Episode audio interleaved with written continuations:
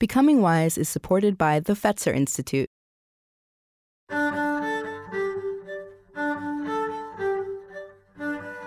I've had hundreds of big conversations, and my conversation partners share wisdom I carry with me wherever I go.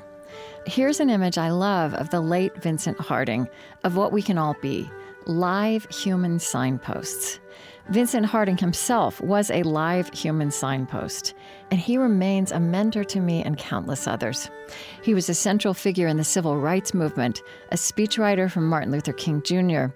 He spent the rest of his life on a project called Veterans of Hope, bringing the wisdom of the movement to young people in hurting places. This is Becoming Wise. I'm Krista Tippett.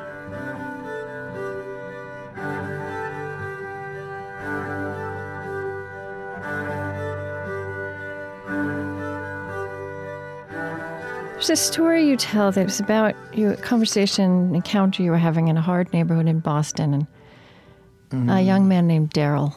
Yes. Would you tell that story about signposts, his image of signposts?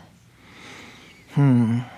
What I remember from that story was that a dear young friend of mine, uh, Eugene Rivers, young at that time. I right. guess Gene Gene is a good Still deal busy in. Boston. You're still busy in Boston. Yeah. I'm, I met this young man uh, in Eugene's apartment, and this young man um, came up just to sit next to me because he wanted to talk in a more personal way. It turned out that he was one of the leaders uh, of uh, the drug running folks uh, at the time.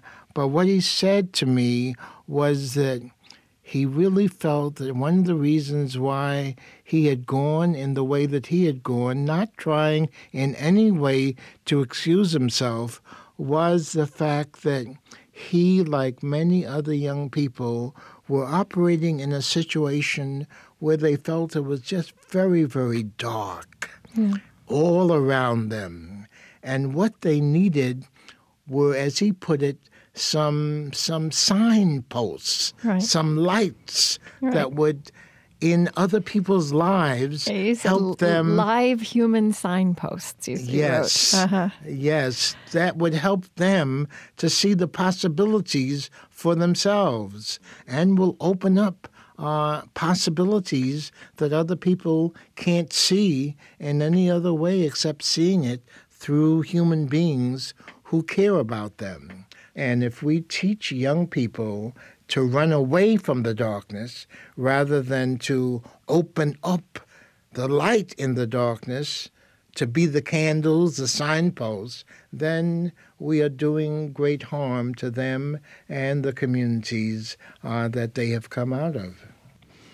I think this word signpost and this image of signposts is really important. I think it's an important piece of practical vocabulary. Um, what you also tell young people is that they have to find the elders, right? I, I've thought a lot over the years about the the teaching in the Hebrew Bible and the New Testament that I think has resonance across the traditions of developing eyes to see and ears to hear. I think of that as almost a spiritual discipline that the 21st century makes more necessary. That whole idea of discipline is one that clearly we have cast aside, except when we're talking about technological development or military development.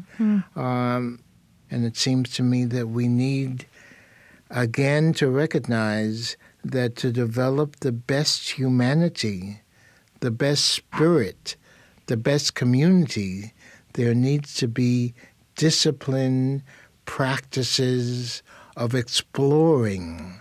How do you do that? Right. How do we work together? How do we talk together in ways that will open up our best capacities and our best gifts? My own feeling uh, that I try to share again and again, Krista, is that when it comes to creating a multiracial, multi ethnic, multi religious, democratic society, we are still a developing nation. Right. We've only been really thinking about this for about half a century. But my own deep, deep conviction is that the knowledge, like all knowledge, is available to us if we seek it. And I think that that determination to find a truly democratic society and to create the truly beloved community, uh, those are things that can be available to us if we're willing to work with each other and work with the universe uh, on developing them. They don't come free and easy. They are tough, tough tasks uh, for us to take on.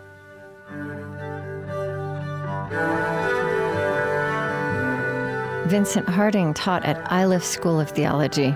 He authored the magnificent book, Hope and History Why We Must Share the Story of the Movement, and the essay, Is America Possible? Becoming Wise is produced at On Being Studios, which is located on Dakota land. Our team is Marie Sambilay, Lily Percy, and Chris Heagle, and our theme music is provided and composed by Zoe Keating. This podcast is produced by On Being Studios in Minneapolis, Minnesota.